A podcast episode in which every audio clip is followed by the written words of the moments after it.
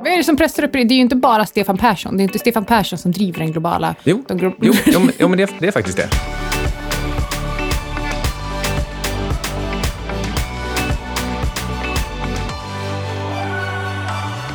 Once it starts, no force on earth can stop it.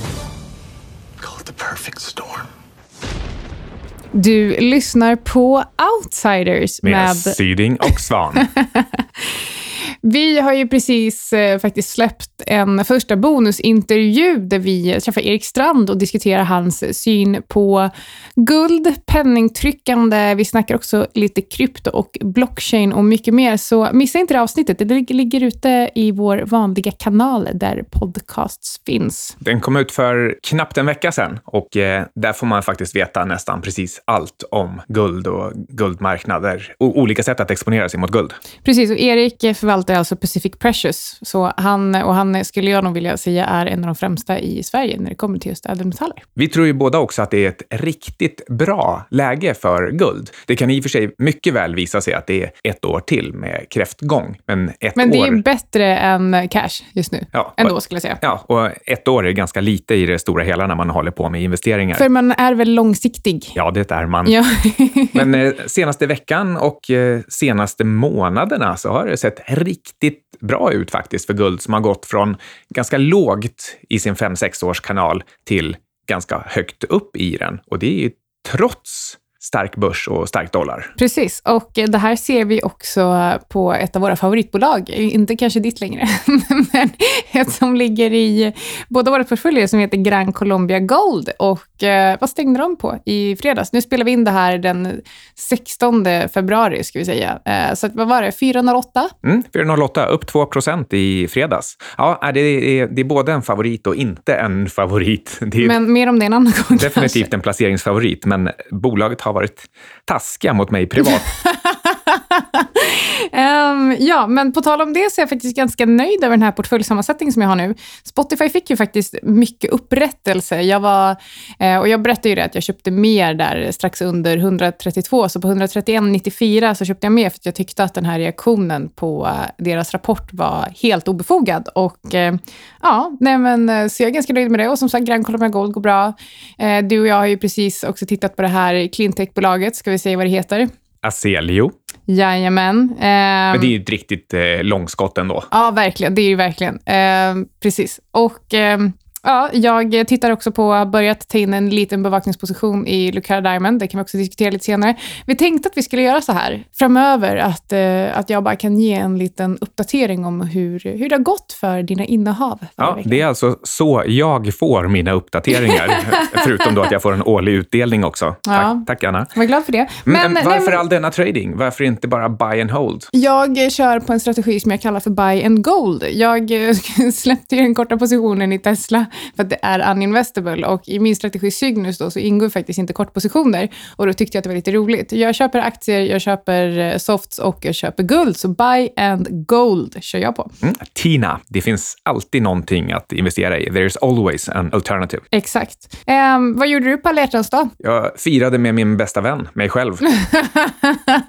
du ville ju inte fira alla dag, så jag ringde min bästa vän och så sa jag, frågade jag om inte han kunde följa med mig ut och äta middag. Så då gjorde vi det. Vi hade asbra. Vi var också överens eh, om att det var den mest episka alla hjärtans dagen någonsin. Det här avsnittet, Anna, vet du om att det klipps och fixas och snyggas till och görs lite extra roligt av Alexander Marton? Ja, och vi är väldigt tacksamma över det. Men vad ska vi prata om idag? Vi tänkte att vi skulle prata lite om den perfekta stormen, att eh, den senaste tidens uppgång är obefogad och eh, också Charlie Mungers rädslor. Vad är han rädd för? Förresten, det är en annan gigant som också är rädd. Druckenmiller. Men Micke, innan vi går in på veckans tema, en perfekt storm, så vill vi faktiskt tacka veckans sponsor Skandia. Mm. Skandia förvaltar en livportfölj om 450 miljarder med merparten tjänstepension. Och de släpper placeringsutsikterna två gånger per år och där diskuterar de sin syn på det ekonomiska läget i världen. Och artiklarna i placeringsutsikterna de är skrivna av Skandias kapitalförvaltning och marknadssynen bygger på den långsiktiga strategin i Skandias livportfölj. Och vi har faktiskt träffat Skandias makroekonom Johan Lundqvist och eh, så här lät äter då? Du Johan, en möjligen otippad effekt av ränteläget anser ni att det blivit svårare att åstadkomma en vettig riskspridning mellan aktier och räntor. Vad menar ni med det? Ja, men vi har ju tidigare kunnat förlita oss på att eh, räntefonderna att de stärker upp avkastningen i portföljen under perioden när, när börsen faller. Eh, men i och med att vi har så pass låga räntor nu i utgångsläget så kan vi nog inte riktigt räkna med det nästa gång börserna faller. Eh, och det innebär att portföljens känslighet mot framtida börsfall förmodligen är större nu än vad den har varit historiskt. Så vill man bibehålla en hög avkastningspotential i portföljen då måste man sannolikt acceptera en högre risk. Eh, och I annat fall så gäller det att sänka den totala risken eh, i portföljen. Ni hittar Skandias placeringsutsikter i sin helhet på www.skandia.se placeringsutsikter. Så nu kan vi prata lite om Charlie Munger och vad han har sagt och vad han oroar sig över. Och Munger menar alltså att dagens penningtryckande är oroväckande eftersom att det inte verkar finnas någon gräns för hur mycket pengar politiker tycker att det går att trycka. Eh, och det här är ju liksom på båda sidor. Då. Eh, och sanningen är ju faktiskt den att ingen vet var gränsen går. Inte du och jag heller. Eh, men det var också delvis det här tankesättet som ledde till romarrikets förfall. Men Rom gick ju faktiskt ganska bra så länge det höll på och ingen civilisation har väl funkat riktigt så länge. Nej, men varför återuppta ett beprövat, eh, icke-fungerande koncept när man vet att det leder till undergång? Jo, för att det går så himla bra i mellanperioden. Men kolla nu till exempel. OMX är upp mer än 10 procent i år. Sysselsättningsgraden är på all time high. Styrräntan är negativ, vilket alltså betyder att vi har gasen i botten från en hög nivå. Och inte nog med det. Kina skapade mer ny finansiering bara i januari än hela Sveriges BNP på ett år. Eh, det var dessutom 50 procent mer än väntat. Så eh, ja, det finns väl ingenting att oroa sig över. Till och med Spotify och guld går ju upp. Så what a time to be alive. Det, hade allt varit som det skulle så borde ju alltså räntan i dagsläget ligga på vad Inge, Ingves nu nyligen gick ut och sa normala nivåer. Eh, och eh, Ingves Riksbanken säger alltså att en normal ränta är 2,5 till 4 procent. Men samtidigt verkar de på påstå att minus 0,25 procent är en perfekt nivå, för det är där vi ligger idag. Så varför ger smarta och välutbildade analytiker dåliga och feltajmade råd så himla ofta? Så varför säger sparekonomer att börsen ska gå upp 5-10 procent varje år? Det är ju också, det är också så jäkla märkligt. Vi har pratat om det många gånger innan. Och vad händer egentligen bakom kulisserna? Och det är samma sak eh, som på Riksbanken. De, eh, det är folk som vill göra karriär och det är eftersläpningar med datan de tittar på. Det är, Alltså hur kan de vara så fel ute? Mm. Är de dumma eller är de elaka? Ingves har ju å andra sidan sagt att svenska kronan har råkat bli svag. Från ingenstans så har den råkat bli svag. Hur kan det hända? Vet, vet han, vet han verkligen vad han pratar om? Undrar vad det står i hans arbetsbeskrivning. Mm. Men vad jag också tycker är lite lustigt, det är faktiskt att när man lyssnar på bland annat Fintwit och den allmänna diskursen, så ja, men dels så säger folk att du borde lyssna mer på centralbankscheferna, de vet nog vad de pratar om. Um, men också att folk generellt sett köper vad de säger. Ja, men eh, börserna, de stiger alltså det snabbaste de har gjort på flera decennier. Standard Poor 500 till exempel är på, den har stigit det mesta year to date hittills då, den här perioden, än, eller ja, sedan 1991 respektive 1987. Men det märkliga är att det är ingen som köper, i alla fall inte ja, enligt statistik över eh, tillgångsflöden. Så vad betyder det egentligen? Och vi ska prata lite om vad det är som faktiskt händer, men det är alltså varken retail eller professionella investerare tror att den senaste tidens kursrallyn är något mer än en kortsiktig rekyl innan vi ska ner igen. Och det som jag tycker är mest ironiskt i situationen som vi befinner oss i just nu, är att eh, alla som har varit bearish eh, faktiskt har haft rätt. Trots att det kanske framförallt de senaste veckorna då kan ha gjort ont för de som legat på kortsidan. Och för ett år sedan så talades det om eh, alltså någon slags global synkroniserad tillväxt och något som du och jag och eh, många andra som eh, många andra bears tyckte snarare bara var ett tydligt exempel på hur det låter varje gång vi befinner oss på toppen egentligen. Och jag menar, det är ju samma sak, det är alltid det här. Jag vet att eh, när man lyssnar på eh, till exempel ekonomiprogram från här, tre månader innan man befinner sig mitt uppe i recession så säger alla liksom, experter så här bara, ekonomin har aldrig gått bättre. Man bara, nej, så hur stor nedsida har vi faktiskt då? Everything's great. Nej, och nu se, och vi hade ju faktiskt rätt då, för nu ser vi en tydlig inbromsning i den globala ekonomin, vilket bland annat har gjort eh, centralbanker mer dovish nu än innan. Det är rätt lustigt faktiskt det här med att vara på toppen eller vara på botten.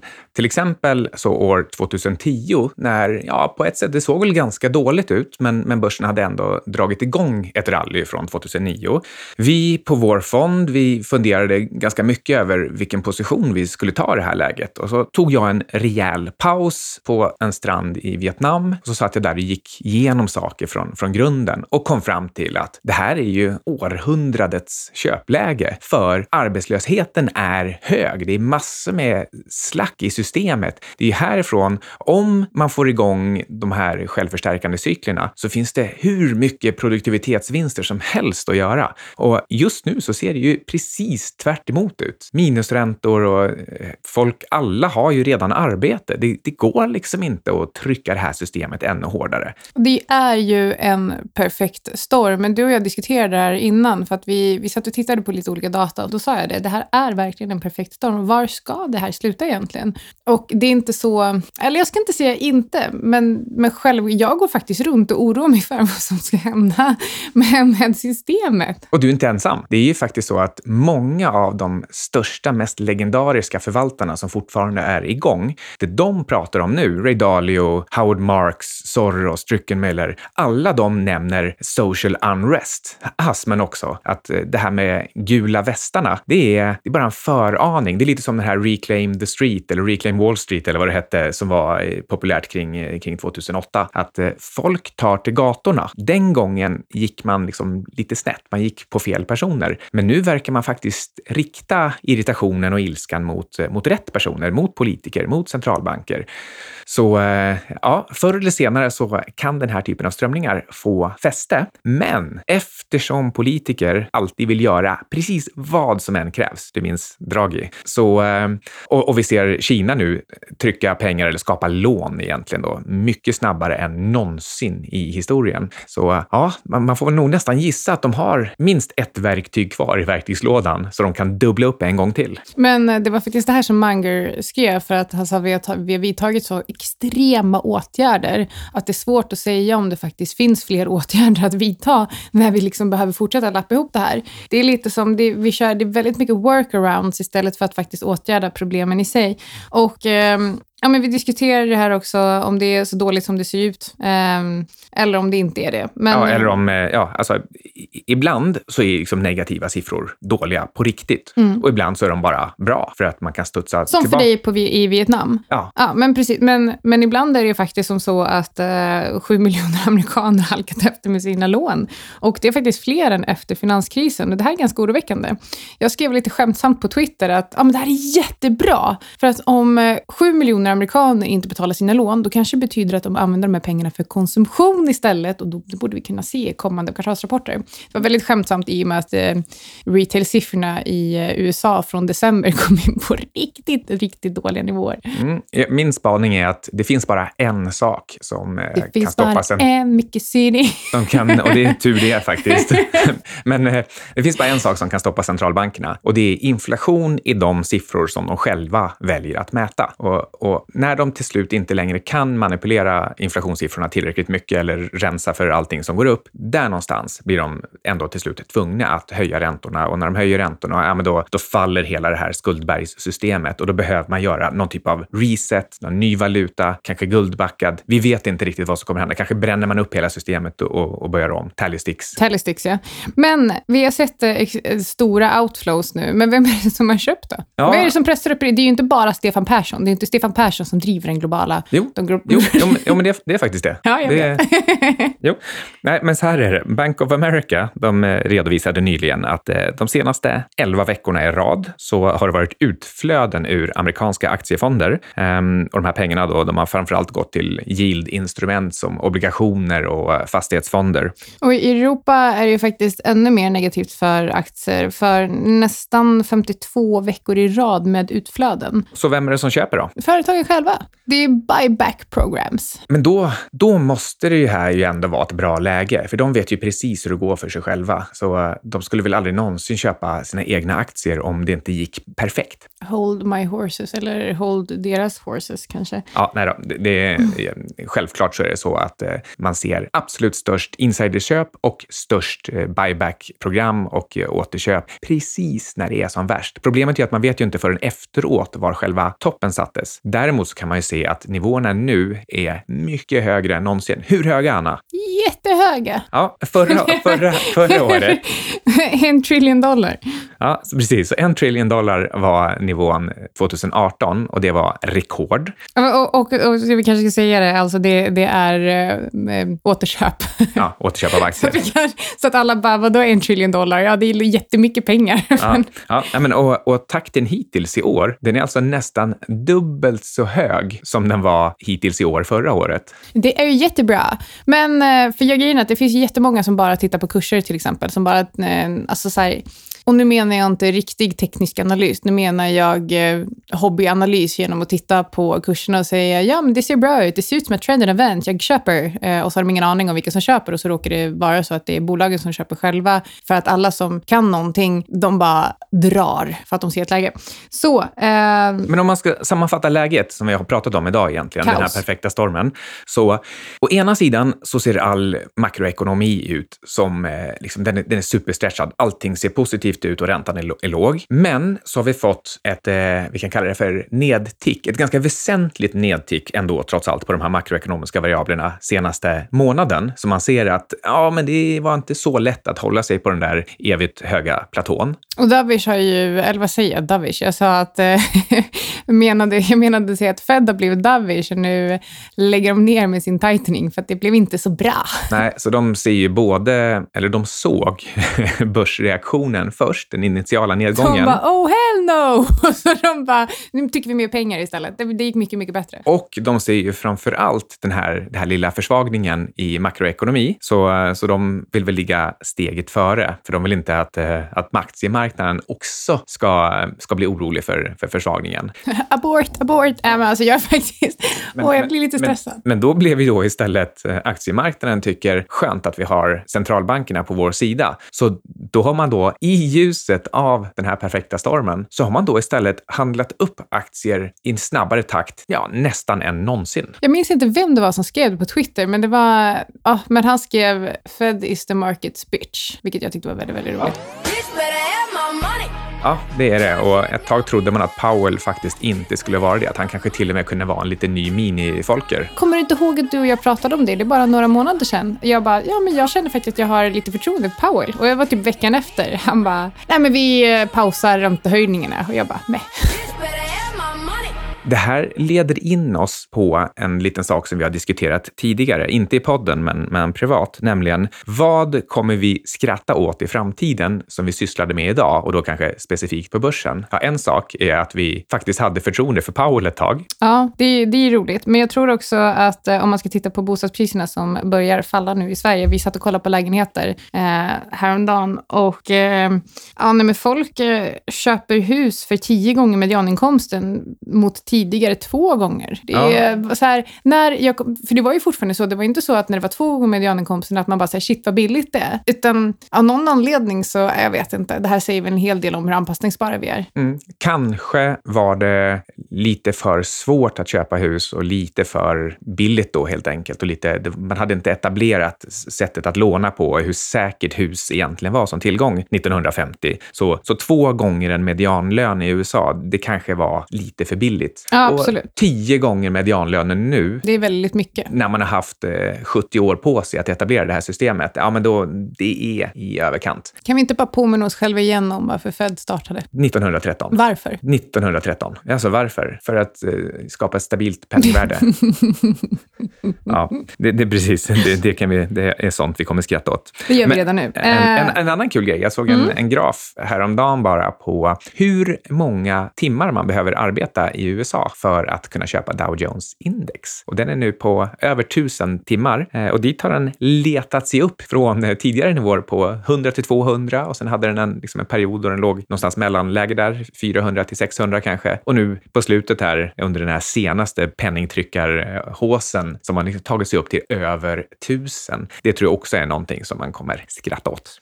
Ja, eh, jag tror också att... Jag brukar prata om när jag pratar om Cygnus och egentligen vår vision med vad vi vill göra med, eh, med Cygnus som, eh, som bolag. Eh, så brukar jag säga att jag tror att vi i framtiden kommer skratta åt det faktum att eh, vi blint rekommenderade privatinvesterare att eh, köpa ett aktieindex, ett globalt eller USA eller Sverige eller vad det nu kan vara. Och att man därmed sa att man var diversifierad. Ja, alltså med tanke på att det är hur lätt som helst att bara ta upp en graf över vilka tillgångar finns det och hur stora är de i förhållande till varandra. Varför är det då så att, eh, eh, att svenskar fått, fått för sig att man bara ska äga aktier? Att det är den enda tillgången som existerar? Ja, men det är väl eh, svårt att säga, men jag misstänker att eh, många har väl säkert blivit påverkade av Buffett. Eh, och man ser, man ser en gigant, det är en förebild. Han är ju en influencer skulle man väl kunna säga. Och så säger han, det finns bara ett alternativ och det är aktier och allt annat är fel. Och så någonstans så har man så himla stort förtroende för honom att man inte ens, man googlar inte ens och kollar upp datan själv. Ja, eller för den skulle att han eh, till ganska nyligen i alla fall, senast jag kollade, hade tusen miljarder i kontanter. Ja, Tus, det, tusen. tusen miljarder. Ja, Det är men min, jättemycket pengar. ja, ja, ja, men det är typ, det är nästan 40 000 lire. Nu, eh, min, sista, min sista sak som jag tror att man kommer skratta åt, verkligen skratta åt, det är att man står här 2018-19 och eh, 2018 köpte centralbankerna av alla, de köpte mest guld någonsin sedan Nixons nix till guldmyntfoten 1971. Och, och det här, det gör man samtidigt som man har nollränta, minusränta, quantitative easing och, och, och officiellt i princip säger att guld är skräp. Ja, nej men, och det är det jag säger. Jag, brukar, jag skrev eh, något inlägg eller någon artikel någon gång om att centralbanker hedgar sin egen penningpolitik. Och då var det såklart många som inte ens läste mitt inlägg och bara, du borde nog lyssna lite mer på, på, på Fed. Man bara, ja, ja, ja, okej, okay, jag get it. Men vi skulle också prata om, innan vi, innan vi drar, så skulle vi prata om eh, vad Druckenmiller är rädd för. Han har till slut blivit rädd för sin egen skugga. Nej, för Tesla. Så han har köpt eh, säljoptioner för en miljard. Jag har ju precis stängt den positionen. Och det är bra att gå emot Druckenmiller. Ja, nej, men det kändes faktiskt rätt skönt. Den, den låg helt utanför min strategi och som jag har sagt innan, Tesla är uninvestable och jag insåg att jag höll på att gifta mig med det här caset. Eh, och ehm, jag, är for, jag har fortfarande kvar precis samma idé om var bolaget ska, men ehm, nej, eh, det är för volatilt helt enkelt. Nej, och problemet är också att eh, det finns inget enkelt sätt att uthålligt ligga kort Tesla. Även om Tesla faktiskt är ner sen jag tog min första kortposition på den för precis ett år sedan, så, eh, så har själva instrumentet som jag gjorde det via förstås gått, gått ner massor sedan dess. Så eh, eh, om man inte kan göra det ett till ett och med aktielån och man inte blir utstoppad, ja, då, då funkar det förstås inte att, att ligga långsiktigt kort en aktie på det här sättet. Don't bet against Elon. Men hur, hur ska vi sammanfatta det här då? Vad ska man egentligen göra nu då? Köpa guld. Gör, gör! Lyssna på centralbankerna runt om i världen. Ja. Köp guld. Ja, faktiskt. Lyssna på dem. De verkar veta, veta vad de gör. Eller, in, inte lyssna på dem, utan Ja, men gör, som de gör, inte Var som, ett de barn. säger. Ja, men precis som man är med sina föräldrar eh, och barnen med sina föräldrar. Men ja, nej, men köp guld och titta på andra tillgångsklasser dit det nog kommer strömma pengar när eh, folk vill ur aktier. Mm, det finns massor med annat som är billigt. Bara just inte de, de stora populära aktierna i väst. Men det var allt för Outsiders. Outsiders.